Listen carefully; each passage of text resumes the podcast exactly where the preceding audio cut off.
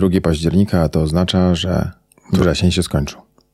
To oznacza, że wrzesień się skończył, ale dzień dobry panie Michale, chciałem powiedzieć. Dzień dobry panie Leszku, Wreszcie jesteśmy cię- razem. No właśnie. Bo Widzimy się. Plotki, plotki już po mieście krążą, że się rozwiedliśmy, wiesz. Nie, Nie. wiem. Nic o tym sam ją wymyśliłem przed chwilą.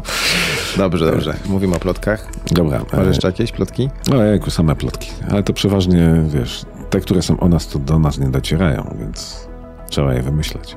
Wymyślamy. Dobra, na następny raz jakąś znowu musimy wymyślić. Dobra, wymyślimy. Na razie jest taka, że y, jesteśmy po rozwodzie, a nie jesteśmy. Nie, jesteśmy, y, jesteśmy znów razem. Michał skończył rozjazdy, ja skończyłem swoje. Widzimy się wreszcie na żywo i I po roku, po roku trwania skończył się wrzesień.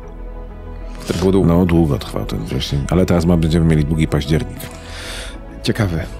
Ciekawy. I dlatego też trochę odejszliśmy, odejszliśmy, no dobrze, Odejszliśmy na zdrowie. trochę od tych poważnych bardzo tematów, które mieliśmy ostatnio i dzisiaj o... Dzisiaj to, proszę Państwa, e, mam wrażenie, że polityka mi wyskakuje z każdego kąta, z lodówki, z piekarnika, i z, a najczęściej to jednak z muszli klozetowej.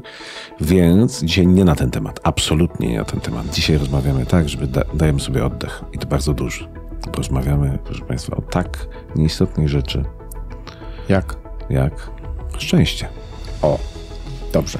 To I dzisiaj o tym. aż dziwne, że można o tym rozmawiać. No, niektórzy tylko rozmawiają, bo tematy, o których poruszałeś w tej rozmowie, zahaczasz o... Jest bardzo związane ze szczęściem. No bo rozmawiam z fachowcem, a fachowiec, fachowiec potrafi y, mówić o szczęściu w sposób fachowy, a nie tylko, że jest mu dobrze. Nie możemy być szczęśliwi wiecznie, przez E, cały czas. Nie, dobra, trochę o receptach, trochę o tym, jak się mierzy szczęście i trochę o tym, że szczęście jest tak naprawdę podstawą e, nauki. O rozwodach było. Było o rozwodach i o tym, jak dają szczęście. No dobrze. Albo nieszczęście. No, proszę Państwa, to, to jest poważna dziedzina nauki i nawet rozwody są przebadane. Ja o tym wszystkim za chwilę.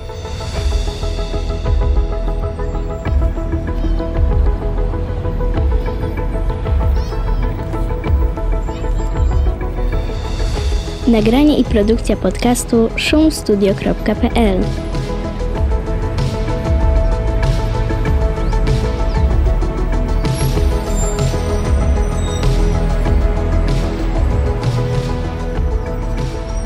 moim rozmówcą dzisiejszym jest profesor Piotr Michoń, profesor ekonomii e, z Uniwersytetu Ekonomicznego w Poznaniu, który oprócz wszystkich swoich dziedzin, którymi się zajmuje, zajmuje się również taką dziedziną i to bardzo wnikliwie, jak ekonomia szczęścia. To trochę wykluczające się słowa. A już na początku naszej rozmowy się okazuje, że absolutnie nie wykluczające się słowa. E, Mało tego, nie jest to mm, kierunek niepoważny, tylko bardzo, bardzo poważny, bardzo e, wnikliwie badany i przez wielu ekonomistów e, brany pod uwagę. Ale o tym takim zwykłym szczęściu też będziecie O, tak, rozmawiać. o takim zwykłym szczęściu też. Nie wiem, trochę streszczać tej rozmowy nie chcę. Nie, nie, nie, nie, nie. E, ale tak naprawdę się okazuje bardzo szybko, że to zwykłe szczęście jest w sumie w naszym życiu najważniejsze. Czyli co, pieniądze dają szczęście. Oj, o to też pytałem. Ale nie, ale Dobra, nie, nie odpowiem. Nie odpowiem. Rozumiem, że nie, bo wszyscy mówią, że pieniądze szczęście. A, nie będzie ani tak, ani nie. Posłuchajcie.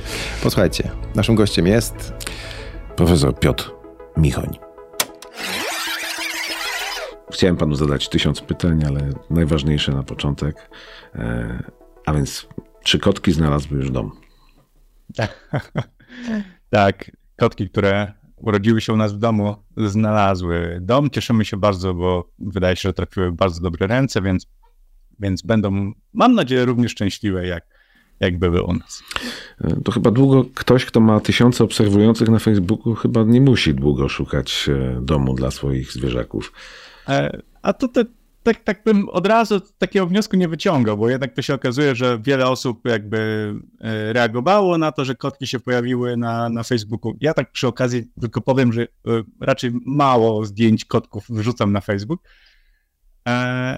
E, Właśnie dlatego, że, że to wzbudza zainteresowanie, ale często jakby za tym nic nie idzie konkretnego. Także w tym przypadku było bardzo dużo pozytywnych reakcji, ale też znalazły się osoby, które, które były zainteresowane, chciały te kotki wziąć i, i, i bardzo się cieszymy. Ja te kotki mimo wszystko nie przez przypadek pytam, bo tak trochę jest e, syndrom naszych czasów, że jak pokazujemy w sieci kotki, zwierzaczki, w sytuacji to one zawsze zbierają dużo reakcji. A tematy poważniejsze już niekoniecznie. Mhm, to prawda, to prawda. Ja też to, też to obserwuję. E, nawet na, na, na własnym przykładzie. Ja, ja powiem szczerze, jestem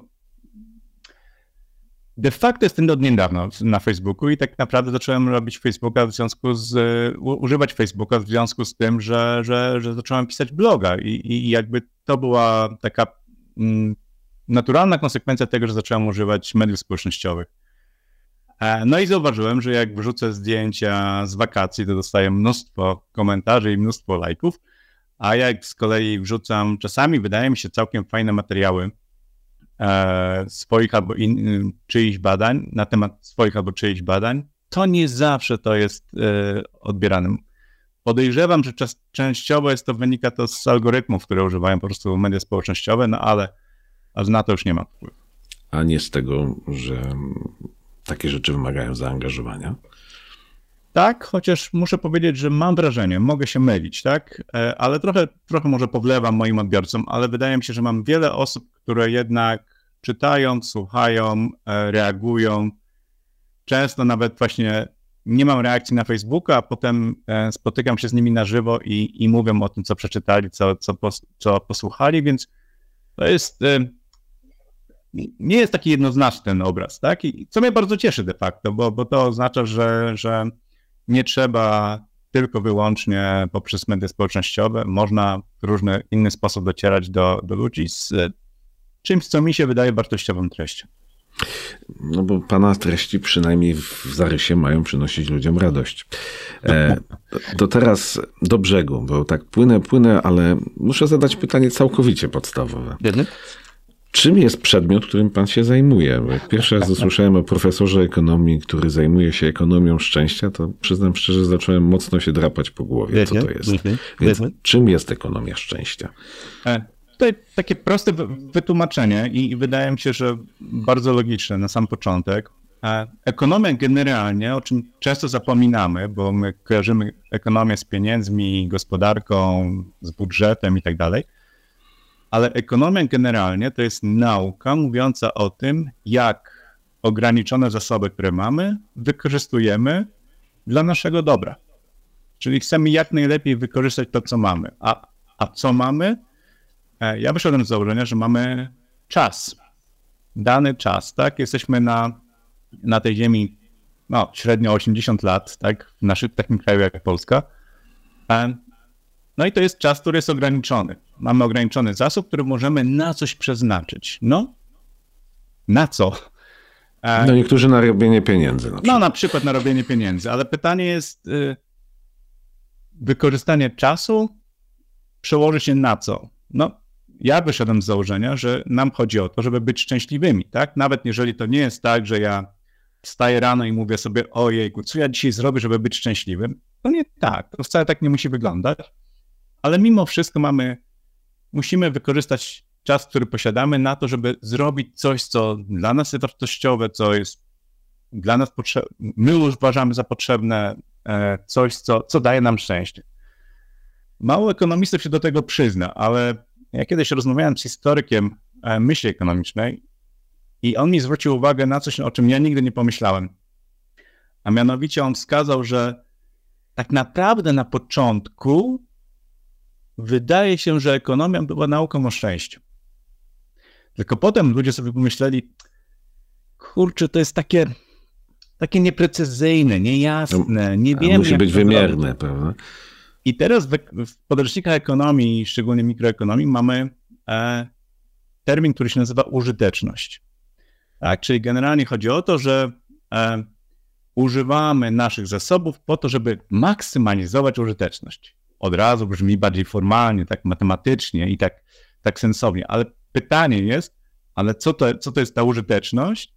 No i tutaj wielu ekonomistów, nawet takich wprawnych, e, trochę się gubi z odpowiedzią, taką prostą odpowiedzią, czym ta użyteczność jest. I facet, który się nazywa Daniel Kahneman, uwielbiam człowieka, e, laureat, psycholog, ale laureat Nagrody Nobla z ekonomii. On mówi, taka użyteczność pierwotna to była nic innego jak tylko przyjemność czerpana z konsumpcji czy robienia czegokolwiek w danym momencie. Tak? I zaproponował, w jaki sposób możemy to zmierzyć. E, no i kompletnie odwrócił, znaczy powrócił do tego, co było klasycznie w ekonomii, tak? co, co mamy w ekonomii Jeremy'ego Bethama, to dokładnie to samo mamy dzisiaj w, w artykułach Daniela Kahnemana. E, przy czym do podręczników ekonomii to nie poszło. To ciągle uczymy o użyteczności, nie do końca wiemy, jak ją zdefiniować. Zwykle to jest jedno zdanie pod tytułem właśnie przyjemność czerpana z konsumpcji danego dobra i koniec, tak? A e, no jednak wydaje się, że ekonomia była, była tą nauką, która miała służyć byciu szczęśliwym. A wychodzi, a wychodzi na to, że dzisiaj ekonomia jest nauką, która mm, jest nauką o nieszczęściu, bo przecież o, tak, przys o, przysłowie... Tak, absolutnie. To już w latach 70. pisano książki Joyless Economy, tak? To generalnie chodziło o, o gospodarkę, która tak naprawdę nie jest nastawiona na to, żeby dawać ludziom radość, tak? No i, i, i coś w tym jest, tak? Dzisiaj mówimy o takiej ekonomii jako takiej smutnej, e, trochę e, dla ludzi martwiących się życiem. E, nie ma tego przesłania, które wydaje mi się jest bardzo pozytywne, a, a wydaje mi się, że potrzeba, potrzeba tego przesłania. A to już mądrość ludowa mówi, że, e, że pieniądze szczęścia nie dają. E, no właśnie, ja powiem tak, trochę może przewrotnie. Nauka cała, w mojej ocenie, szczególnie nauki społeczne, takie jak ekonomia, psychologia, socjologia, my często w tych naukach tak naprawdę badamy coś, co ludzie długo wierzą. Tak? I teraz pytanie jest, jak ja potwierdzę, to wszyscy powiedzą, no tak, oczywiście, tak to miało być, no bo zawsze tak było, tak? Pieniądze szczęścia nie dają? No tak, wyszło, wyszło że pieniądze szczęścia nie dają, tak? E, jak zaprzeczę, to, to ktoś powie, e, no, tak jakby się zastanowić, to rzeczywiście sensownie będzie, jak, jak E, udowodnimy, że jednak trochę dają tego szczęścia. I cokolwiek nam wyjdzie, to wszystko wydaje się być bardzo oczywiste. Fajne jest, jeżeli zapytamy najpierw człowieka, słuchaj, jak ty uważasz, czy pieniądze szczęście dają, czy, czy go nie dają, a potem dopiero przedstawimy wyniki badań. O, i wtedy zaczyna się, zaczyna się myślenie, zastanawianie się. E, to wcale nie jest do końca tak, że pieniądze szczęścia nie dają. Dają tak, do, do pewnego stopnia są źródłem szczęścia e, z wielu powodów. E, jedno jest choćby to, że ja się czuję bezpiecznie, czuję się, e, mogę sobie zaspokoić moje podstawowe potrzeby, mogę zrobić coś, o czym zawsze marzyłem. Te pieniądze są rzeczywiście potrzebne i we współczesnym, we współczesnym świecie no, są konieczne. Tak? E, natomiast większość badań, które mamy do, do, do, do teraz, pokazuje, że po przekroczeniu określonego progu zarobków, dalszy wzrost zarobków nie prowadzi do wzrostu szczęścia. No i to jest jedna rzecz, która wychodzi z badań, którą, o której wiemy na pewno, także w momencie, kiedy przestajemy być ubodzy, e, ten efekt pieniądza jest coraz mniejszy, a w którymś momencie kompletnie znika. I druga rzecz, e, o której właśnie Kahneman między innymi pisał, mogę być bogaty, tak, i nie wiem, zajadać się super drogą potrawą, ale czerpać z niej tak, tyle samo satysfakcji, co ktoś, kto je tanią potrawę w tym samym momencie. Tak? Jak porównam sobie z jednej strony kawior, a z drugiej pizzę, to podejrzewam, że większość ludzi na świecie jednak woli pizzę, tak? I, e, i czerpię, pomimo tego, że niektórzy są ubodzy, czerpię z tego jedzenia tyle satysfakcji, co inni z jedzenia kawioru. No, trochę też chyba wspomnienia mają tu znaczenie. Wspominamy gdzie i kiedy, z jakich okolicznościach coś jedliśmy. Tak, to, to, to, to, też jest, to też jest istotne, tak? Oczywiście, że tak, że, że e, samo tworzenie wspomnień i to znowu, jak już mówimy o tym, to nasze nasza pamięć jest bardzo zawodna, tak? W sensie takim, że my e, nie do końca pamiętamy, no nie, nie jesteśmy w stanie zapamiętywać wszystkiego, a, a psychologowie pokazują nam, że dzisiaj tak naprawdę zapamiętujemy, wspominamy pewne rzeczy, skupiając się na tym, co było na początku tego doświadczenia, na końcu i największe wychylenia w środku, czyli jak na przykład e, wspominam wakacje, to pamiętam, jak się zaczęły, jak się skończyły i najfajniejszy moment i najgorszy moment w ciągu wakacji. Całe wspomnienie wakacji na tych czterech momentach będzie się, będzie się zasadzało. Na tym, na, tym będzie, na tym będzie zbudowane. Pomimo tego, że na przykład wakacje trwały dwa tygodnie, ale ostatni dzień bardzo mil, bardzo lał deszcz, a wcześniej była całkiem fajna pogoda, zapamiętamy te wakacje jako takie, które, gdzie pogoda była niepewna, słaba, zła i tak dalej. No i tutaj tak samo jest z, nie wiem, z jedzeniem czy, czy z piciem, tak? czy spotkaniem przyjaciół. E, kiedy jemy pizzę? No najczęściej w jakichś e, wakacyjnych klimatach, tak? To naj, najłatwiej nam po prostu pójść i kupić, kupić coś, co szybko, szybko się przygotuje. Kiedy jemy kawior? No, ja nie wiem, nie pamiętam, kiedy jadłem kawior, ale, ale wydaje mi się, że e, bardziej takich e, prestiżowych, podczas takich bardziej prestiżowych imprez, które często są po prostu nudne i, e, i nie zapamiętujemy je pozytywnie. To wracam do pytania o ekonomię szczęścia. Czy pan uczy, jak badać szczęście, czy jak być szczęśliwym? E... Czy jak uszczęśliwiać innych? Ja powiem tak. E... Ja nie wiem, co trzeba zrobić, żeby być szczęśliwym. Tak do końca, tak? Jakby, jakbym miał mm, wskazać krok po kroku, jak zrobić, jak stać się szczęśliwym, to nie. Uniwersalnego przepisu nie ma.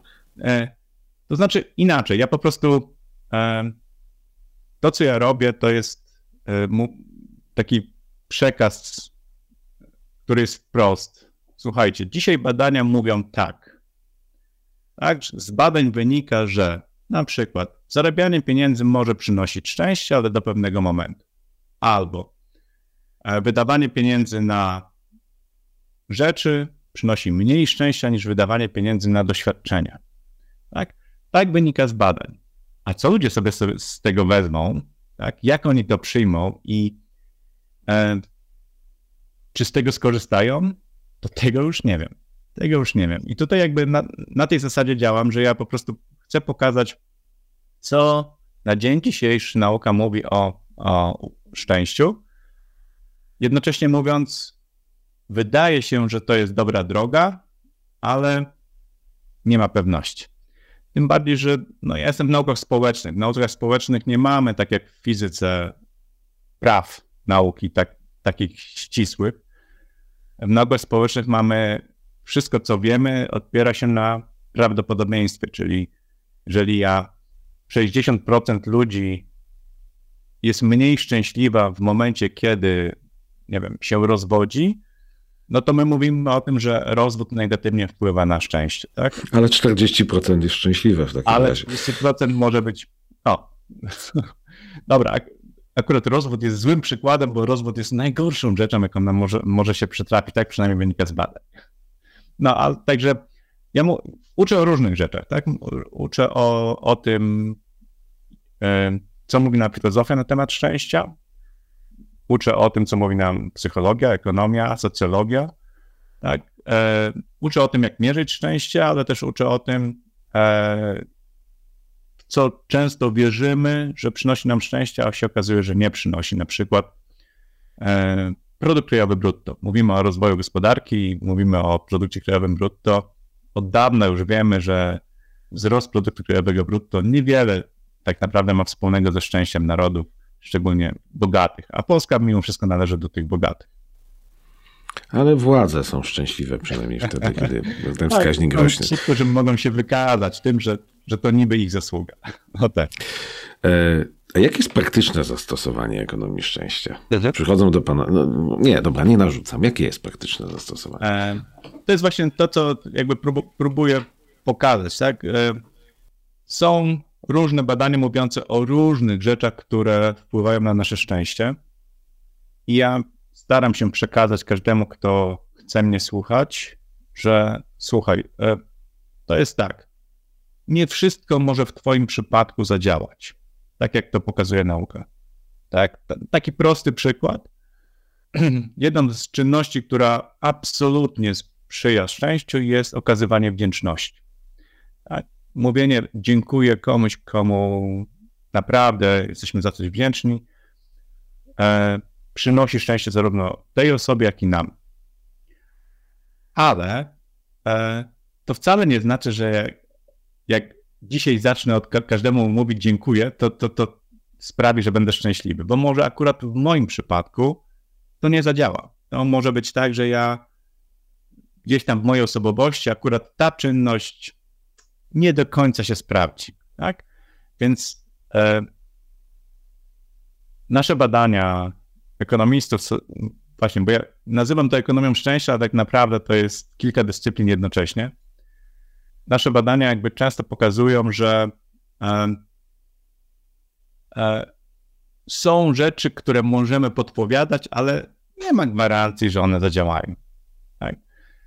E, na przykład pomaganie innym. E, okazuje się, że jak pomagam aktywnie, robię coś dla drugiej osoby, praktycznie zawsze moje szczęście wzrasta. Tylko pytanie jest, czy ci, którzy pomagają aktywnie, to nie są właśnie ci, którzy są predysponowani do tego, tak? Są bardziej empatyczni, e, osobowościowo nastawieni na to, żeby pomagać, albo z, przez własne doświadczenia są nastawieni do tego, żeby pomagać. Więc może być tak, że jak ktoś mówi, chcę być szczęśliwy, od dzisiaj zaczynam pomagać innym, to nie zadziała. To po prostu, to po prostu nie zadziała, prawda? Więc. E... Czyli prościej powiedzieć, że jesteśmy szczęśliwi, kiedy, kiedy robimy to, do czego jesteśmy stworzeni. E... No tak, tak, chociaż wydaje mi się, że też można popróbować z innymi rzeczami, o których, o których nie myśleliśmy, że, że mogą czynić nas szczęśliwymi. No i druga rzecz to jest to, że tutaj też wchodzimy troszkę bardziej w takie filozoficzne aspekty, bo, bo kiedy, ekonomiści mówią o szczęściu, zwykle mówimy o takim szczęściu hedonistycznym, tak? Czerpa, czerpanie radości z życia, przyjemności, zadowolenia, satysfakcji. Ale e, mamy też takie podejście, które jest kompletnie inne, podejście eudemoniczne. To jest coś, co wywodzi się, wywodzi się od Arystotelesa, który mówił, twoim zadaniem jest odkryć, w czym jesteś dobry, a potem to robić. Zwyczajnie, tak? I to będzie do, dobre życie. On nie, on nie nazywał tego szczęśliwym życiem. Potem tłumaczenia eudaimonia na polski było szczęście, ale tak naprawdę to dobre życie. Dobre życie to takie, w którym przeżywamy życie ciągle wzrastając, ciągle się polepszając, ciągle będąc lepszym. E, a jeszcze jak sprawimy, że to, co robimy, przyczynia się do dobra czegoś większego niż my sami, to już w ogóle będzie rewelacja.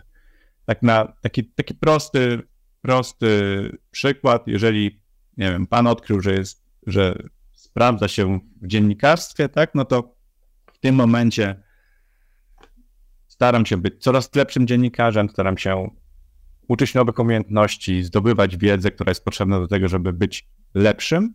Tak? A, a jeszcze do tego, jeżeli dzięki temu, co pan robi, skorzystają inni, no to osiąga pan najwyższy poziom, poziom szczęścia, tak? W rozumieniu eudaimonistycznym. Więc yy, to jest coś, o czym, o czym musimy pamiętać, że w podejściu do szczęścia są takie dwie dominujące tradycje, które po części wydaje się wykluczają się nawzajem. Tak? To, to nie, że zwalczają się nawzajem, ale mimo wszystko jednak są, są nieco inne. Chciałem, że dążyłem do tej rozmowy między nami, bo przyszło nam żyć w czasach, kiedy ludzie często mówią, że są nieszczęśliwi, a są nieszczęśliwi z bardzo różnych powodów. Jednym z nich jest to, że wiele bodźców z zewnątrz dostają negatywnych. I stąd też moje pytania do Pana. Czy, czy ludzie się za, zaczęli garnąć w związku z tym do ekonomii szczęścia? Czy nie widzi Pan różnicy? Powiem tak. Co roku mój przedmiot jest e, na liście przedmiotów do wyboru. On jest nigdy obowiązkowy. No i co roku jakąś tą grupę ludzi, którzy przychodzą na te, na te zajęcia, e, mam. Druga rzecz, odzew, jaki mam na, na blogu, na podcaście, na e, Facebooku, wydaje mi się bardzo, bardzo duży. Ja nigdy się nie spodziewałem, że będzie, będzie aż, tak, aż tak duży. Ale jest jedna rzecz, którą zauważyłem na, i która jest jakby dla mnie bardzo ciekawa. Mówieniem o szczęściu, myśleniem o szczęściu, ludzie zaczynają się interesować, kiedy mają. To jest moja ocena, mogę się mylić, ale moja ocena jest taka, że wtedy, kiedy mają 30-40 lat. To jest dla mnie ciekawe, taka ciekawa obserwacja, że e, dyskusje na temat szczęścia prowadzę z osobami, które już mają doświadczenia zawodowe, doświadczenia w związkach, doświadczenia rodzicielstwa, e, różne rzeczy do, związane ze zdrowiem często, tak? A więc e, wydaje mi się, że dla większości ludzi w którymś momencie jest taki etap, kiedy zadają sobie pytanie, no dobrze, ale co robić, żeby być szczęśliwym? No i w tym momencie to zainteresowanie, zainteresowanie szczęściem, tak jak ja staram się o tym opowiadać, wydaje się dość, dość spore. Kryzys wieku średniego? Ja nie wiem, czy to jest kryzys wieku średniego. Może to jest tak, że po prostu mm, przestajemy żyć takimi wyobrażeniami na temat tego, co się będzie działo w naszym życiu, co zauważam u wielu młodych ludzi. I to jest super, tak, że oni jakby myślą o tym, jak by chcieli albo jak będzie wyglądało ich życie, a potem przychodzi doświadczenie tego życia i, i człowiek zaczyna się zastanawiać, a może postawiłem nie na tego konia, może powinienem jednak coś innego. Y, może należałoby poszukać troszkę głębiej i, i, i znaleźć coś, coś nowego. No i w tym momencie zaczyna się, zaczyna się poszukiwanie i w tym momencie myślę, że do takich ludzi najbardziej, najbardziej mi się udaje trafiać. E, I tutaj też jeszcze jedna rzecz, którą, którą jakby od razu y, podkreślę. Ja się tylko i wyłącznie zajmuję tą pozytywną częścią, tak? E, psychologom i terapeutom zostawiam tą część negatywną, czyli jak w momencie, kiedy mamy do czynienia z osobą, która jest nieszczęśliwa, to ja nie jestem w stanie takiej osobie pomóc w żaden sposób. Zresztą ja, ja nie mam takich celów, żeby, to nie jest moim celem, żeby e, pomagać ludziom, którzy sobie nie radzą, tak? Bo e, nie mam takiej, takiej, takiej możliwości i nie umiem tego robić. E, ja raczej mam, chcę trafiać do ludzi, którzy myślą sobie, e, poszukam, może coś znajdę. I ja mówię, spójrz na to, zobacz to, posprawdzaj to. Tak? E, może coś w tym momencie zadziała, bez żadnej gwarancji, że to się uda. Tak podczytuję sobie pana bloga i powiem, że czasami dla niektórych może być bardzo rozczarowujący, bo jak sobie przeczytałem odcinek o tym, że szybkie czytanie nie daje takich korzyści, jak się wiele wydaje, to wiele osób, które zainwestowały w naukę szybkiego czytania, może być tym rozczarowane. Chociaż z drugiej strony wydaje mi się, że już powinny to wiedzieć. Tak, znaczy. E, e, ja, ja oczywiście też, jak byłem młodszy, też próbowałem szybkiego czytania, więc jakby dla mnie to też było e, zaskakujące, no, może nie tyle zaskakujące, co, co jakby, no właśnie, jakby w badaniach potwier- znalazłem potwierdzenie tego, co już myślałem wcześniej. Kiedy czytam materiał, który jest mi dobrze znany, tematyka jest mi dobrze znana, ja rzeczywiście mogę sobie szybko spoglądać na to i będę wiedział, czego szukam, co znajdę, e, co jest najważniejsze i tak dalej. Natomiast w momencie, kiedy chcę czerpać przyjemność z czytania, chcę głębiej się wejść w treść, to szybkie czytanie absolutnie, absolutnie się nie sprawdza. I myślę, że, że ci, którzy to, te techniki stosują, e, myślę, że już tego są o tym przekonani, że trzeba takiej dobrej, mądrej literaturze to szybkie czytanie nie służy. No to skoro mowa o literaturze i o paradoksach, to tam widzę, że za panem w tle jest, e, widać książka, A, jest. świeżutkie dzieło. Życzę szczęścia, czyli e, powieść, nie powieść, przepraszam, książkę. E, książka Piotra Michonia o paradoksach, tak? Absolutnie tak, absolutnie tak. To jest coś, o czym wspomniałem na początku, tak? Ja paradoksem nazwałem każdą sytuację, kiedy mamy określony sposób myślenia, są jakieś dominujące sposoby myślenia o, pewne, o pewnych To rzeczach. porozmawiajmy o paradoksach. Największy taki, no nie, z którym no. się pan styka. Znaczy, takie największe to, to no dobra, jakby jak już... No tak, proszę pana o streszczenie książki, nikt później nie kupi. Nie da się oczywiście, bo tych paradoksów ja wyróżniłem, już nie pamiętam ile, dwadzieścia parę. Um, takie proste przykłady, takie proste przykłady. E, coś, co mnie e, rozbawiło, e, zaciekawiło swego czasu, to był przykład związany z rosnącym zakresem wyboru. W momencie, kiedy uczyłem się ekonomii, zawsze, zawsze w ekonomii mówimy, że im większy wybór, tym lepiej. No bo logika, matematyka pokazują nam, że jak mamy nie wiem, butelkę z sokiem pomarańczowym, pomidorowym i porzeczkowym, lepiej mieć trzy do wyboru, bo wtedy na pewno wybiorę ten, który mi najbardziej smakuje, niż dwa, tak? A dodawanie kolejnej opcji nie może być dla nas czymś gorszym. Natomiast dzisiaj się okazuje, że, że chyba jednak może być. Ja pamiętam, kiedyś próbowałem kupić wyciskarkę do czosnku.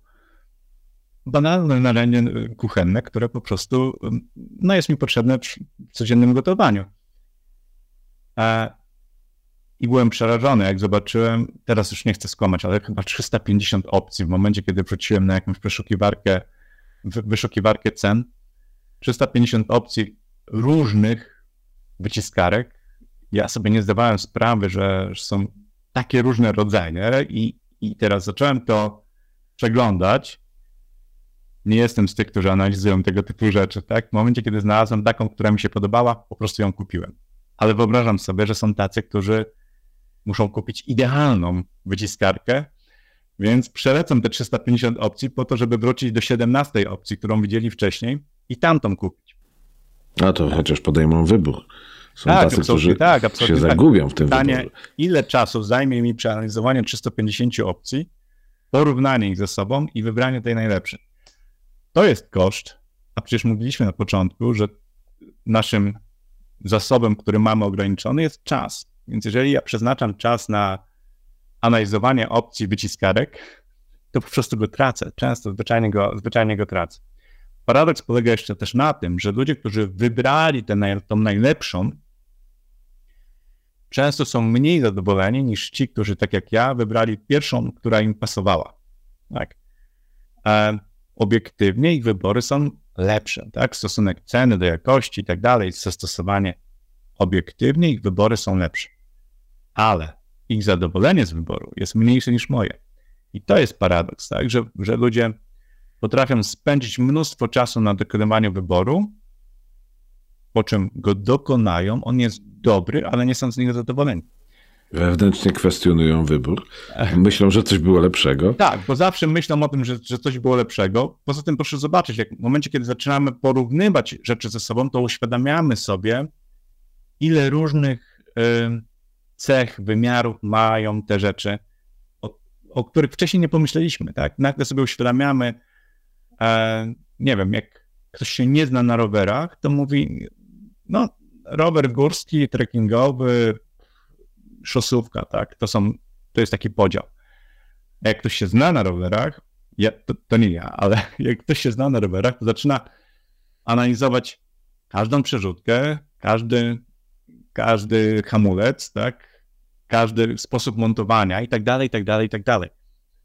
A to jest coś, co sprawia, że w momencie, kiedy dokonujemy nawet idealnego wyboru, może się okazać na końcu, że de facto wcale nie jesteśmy z tego, z tego zadowoleni.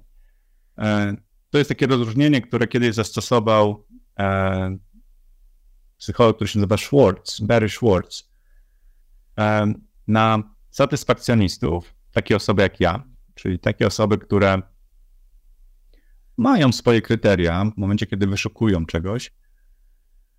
I jak znajdą coś, co odpowiada tym kryteriom, to po prostu to kupują, jeżeli mówimy o zakupie akurat, tak?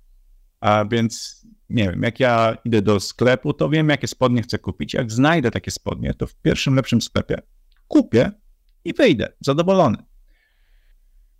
Ale są też inni, e, którzy, których nazywamy maksymalistami, Szłoc ich nazywa maksymalistami, którzy pójdą do sklepu, będą wiedzieli, co chcą kupić, zobaczą te spodnie, które im odpowiadają, ale pomyślą, ale jeszcze nie sprawdziłem 15 innych sklepów.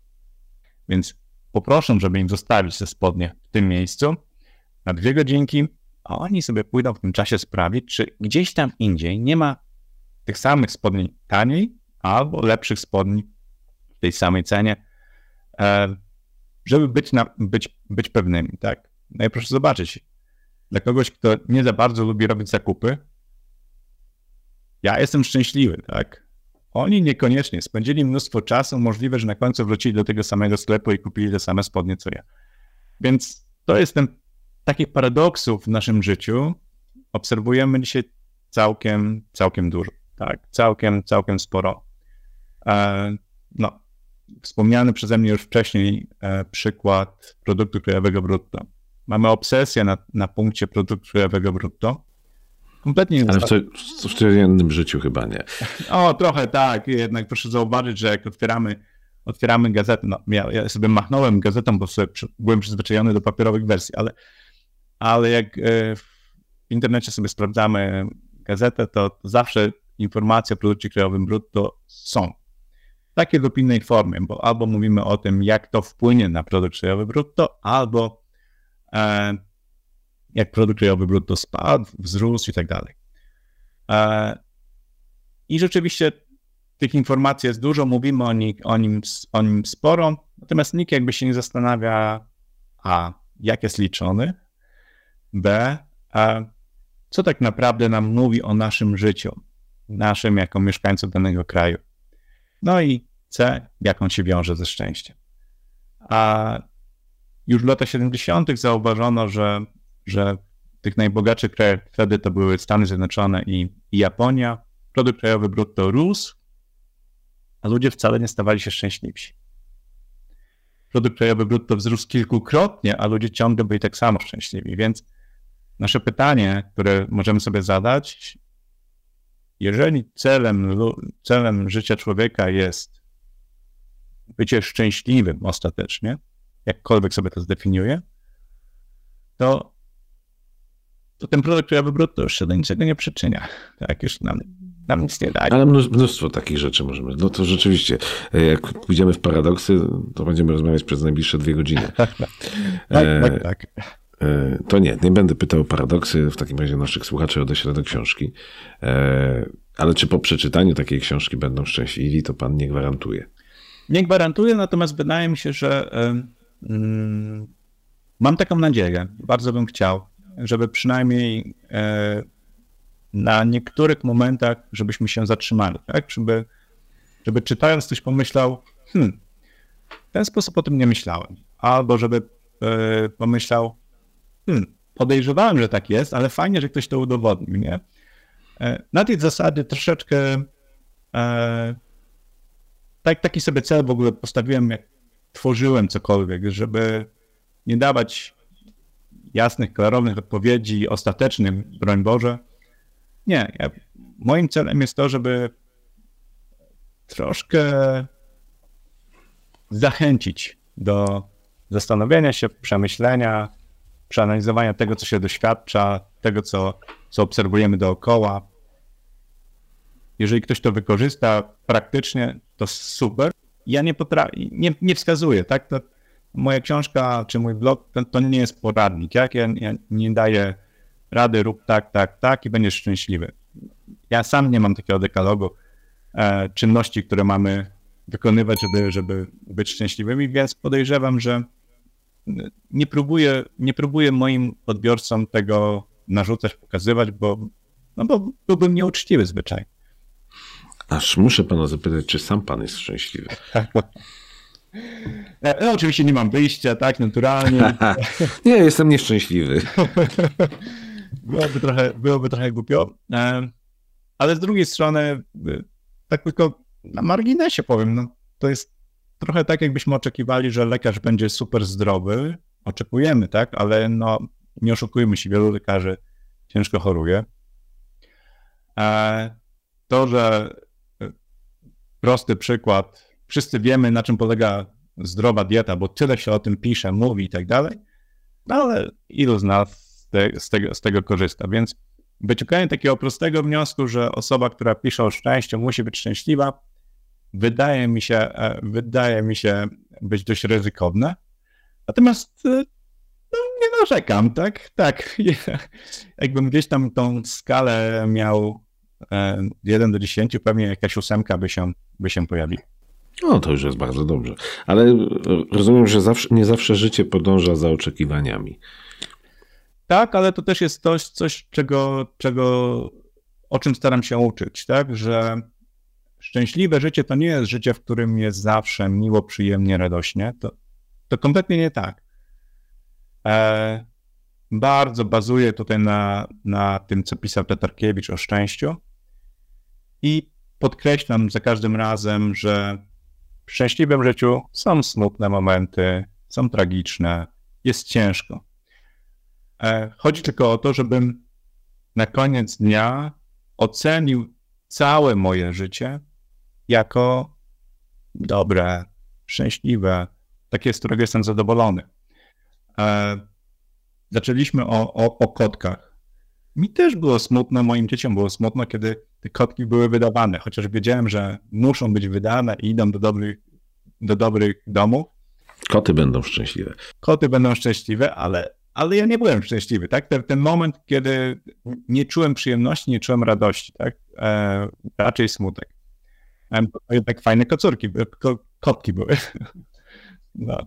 Miałem takie wrażenie, że niedawna pana podróż, nie wiem jak to nazwać, podróż, pielgrzymka też tak można powiedzieć, Prze, przez, przez prawie całą Europę na, na rowerach e, też pana nie uszczęśliwiła. To znaczy jej zakończenie nie spełniło oczekiwań.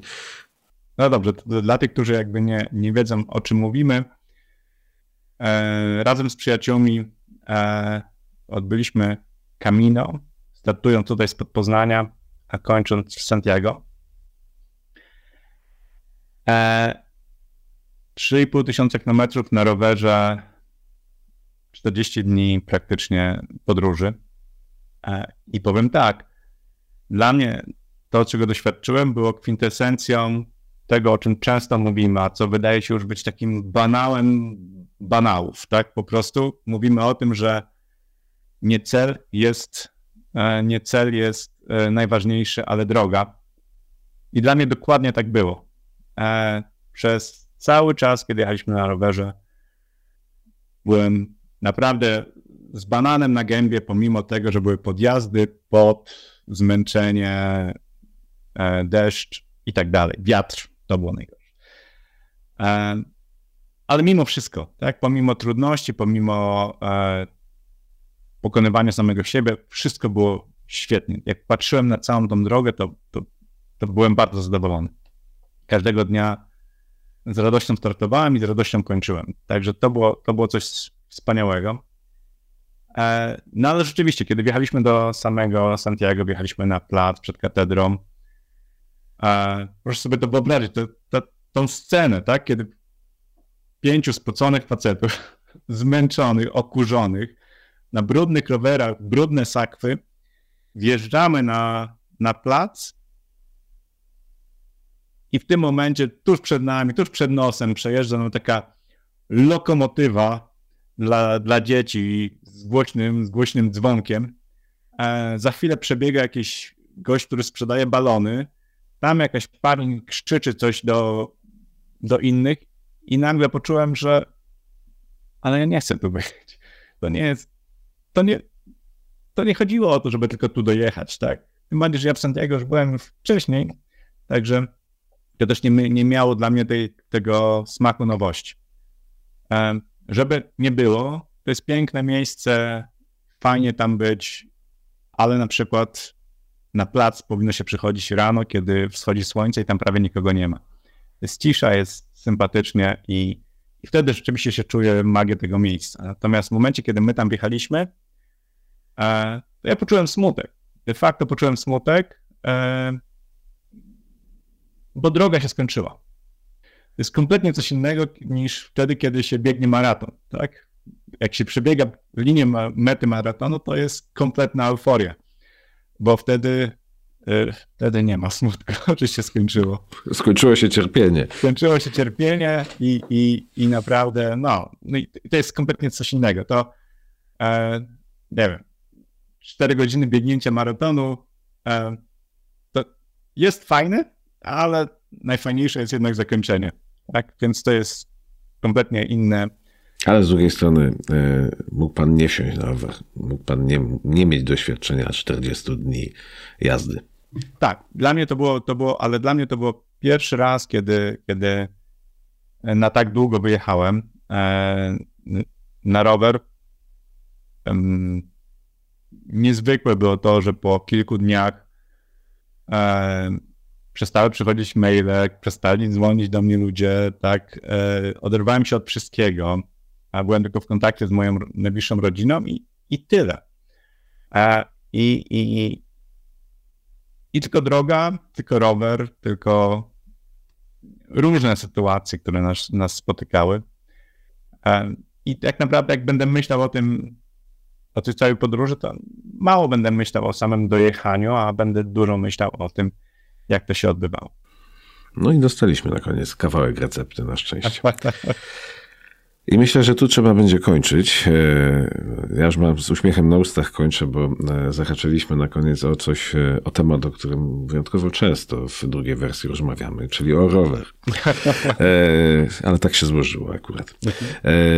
Dziękuję panu bardzo za rozmowę. Dziękuję Moim gościem, moim rozmówcą był Piotr Michoń, profesor ekonomii, ekonomii szczęścia, autor książki Życzę szczęścia, którą już można dostać, ale wcale tutaj nie robię reklamy.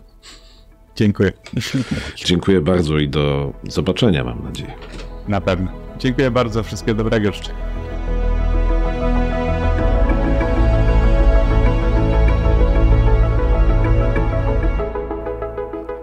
Tym odcinkiem, 44. podcastu poznańskiego, mm, druga wersja, wchodzimy w ósmy miesiąc istnienia tej wspaniałej inicjatywy. Ósmy miesiąc ciąży, chciałem powiedzieć. Ale nie będzie szczęśliwego ani nieszczęśliwego rozwiązania po dziewiątym, tylko zamierzamy lecieć dalej. Brniesz w kierunku zapłodnienia, a to oznaczałoby, Jezus, dobra, że skończmy. zaraz, y, tak, po pierwsze trzeba skończyć, poza tym zostaniemy potraktowani tak, jak nas traktują wszyscy, czyli jako dziadersi, którzy tu siedli sobie przy mikrofonach i takie wujkowe dowcipy. A, tak, a to wujków... Dobra, nieważne. Nie, dobra, dobra. Nie wykasujemy tego. Czy wykasować to? Wiesz co, mamy prawo się całym czasem zakapućkać. Dobra, nie kasuję. Umawiamy się tutaj, robimy głosowanie i nie kasujemy tego tych, o tym Popieram, i ciąży. Nie, nie kasujemy. Zostawmy. Będziemy się mieli czego wstydzić. Żyjmy z tym do końca życia. Będą nam to wyciągać podczas ale, wszystkich imienin. Ale, doce, ale docencie Państwo, że y, my z reguły wiemy, że słucharzymy. No tak, no, to wiadomo. Tak jest też... Dobrze, y, umówmy się... Chciałem tak. powiedzieć cel tego podcastu, ale... Umówmy się tak, że satyrycy z nas słabi, za to rozmówców mamy świetnych. Tak, i to było didaskalia to wszystko. Co, I docencie też to, że żeśmy tego nie wyrzucili i mieliście y, kolejny powód do tego, żeby się z nas trochę pośmiać tam po drugiej stronie. No. My się sami się śmiejemy już wystarczająco dużo. Wy też możecie nam ja, ja bym musiał kiedyś ponagrywać to, co mówimy poza. I wtedy by się okazało, że jest śmiesznie wtedy by się okazało, że nie jest śmiesznie. Bo tu się hamujemy i może jeszcze gdzieś ktoś coś tam odnajdzie, jakiegoś inteligentnego. Dobra, mieliśmy ciekawego rozmówcę, mieliśmy. Okay. Będziemy mieli y, za chwilę ciekawego rozmówcę, będziemy mieli, tak? No nie jednego. Więc nie można być we wszystkim dobrym. Mamy 44 odcinki dopiero, więc a celujemy tam w setki, więc... Setki trzeba będzie chyba zrobić ten... Yy, dzielenie na sezony. Wiesz? Sezon pierwszy, sezon drugi, no bo tak jak dojdziemy do, do końca roku... 64. No. Dobra. Jak zaliczymy rok, to będziemy mieli Nic nie dzielmy. No, Jest jak jest. 100 odcinków Przestaniemy w końcu liczyć i, i tyle. Przestaniemy ludzi dręczyć tym, że to jest 404, a za chwilę będzie 405, bo w sumie to jest istotne. Jak moda na sukces. Odcinek 500 Dobra. tysięczny. Na razie jeszcze liczymy, bo tak jakoś nam się ładnie składa i z każdą liczbą rosnącą jesteśmy pełni dumy, że doszliśmy do kolejnego odcinka, ale pewno kiedyś przestaniemy liczyć. Liczymy, bo liczymy na imprezę. Dobrze, ktoś tam... Jubileuszową. Aha, set, setną. 50 jeszcze po drodze. No 50. To Dobra, tak, tak. 44, proszę Państwa. 44 odcinki wyprodukowaliśmy, 44 razy mogliście włączyć play na swoich urządzeniach do odtwarzania podcastów, muzyki, dźwięku, czegokolwiek y, używacie do tego, żeby nas słuchać. Słyszymy się w czwartek. W czwartek kolejny gość. Nie mówimy kto, bo wahamy się między, a właściwie czekamy na y, jedną, dwie czy trzy osoby, które Mamy tydzień nagraniowy, mogą można potwierdzić. Tak, wszystko wróciło, jak widzicie, do normy. Jesteśmy we dwójkę i, i, to rzeczywiście mocno dopinguje do tego, żeby gadać różne dziwne rzeczy. Ja ostatnio mam wrażenie, że coraz mniej gadam, a coraz więcej słucham. Dobra zmiana. Musieliśmy się wygadać dzisiaj. Po tym słuchaniu przez cały czas. Okej. Przyszły tydzień będzie tym tygodniem bardzo gorącym, w którym kończy się kampania wyborcza i troszeczkę też do tego będziemy chcieli nawiązać. Jak zauważyliście, jednak nie zaprosiliśmy żadnych polityków. Zdecydowaliśmy się, e, że nie będziemy tego robić, ale trochę porozmawialiśmy i wcześniej, i będziemy w przyszłym tygodniu rozmawiać o tym, do czego, w jakim kierunku zmierzamy, jak wyglądają, wyglądała ta kampania wyborcza i może trochę pogdybamy, co nas czeka. E, powiedzmy prawdę. Zrobimy podsumowanie kampanii wyborczej, to takie, żeby bolało. Wszystkich. Wszystkich. Równo. Tak. No i nas będzie bolało, niestety, ostatecznie. Bo tak jak sobie pościelemy, tak się wyśpimy. Idźcie głosować, przygotujcie się do tego, przygotujcie wszystkich waszych znajomych. 15 października głosujemy. I nie zabierać babci dowodu. Babcie wziąć na wybory. Babcie wziąć na wybory. Tyle na dzisiaj. Do usłyszenia w czwartek. Michał Czajka. Leszek Walgura. Bardzo dziękujemy wam za to, że byliście z nami.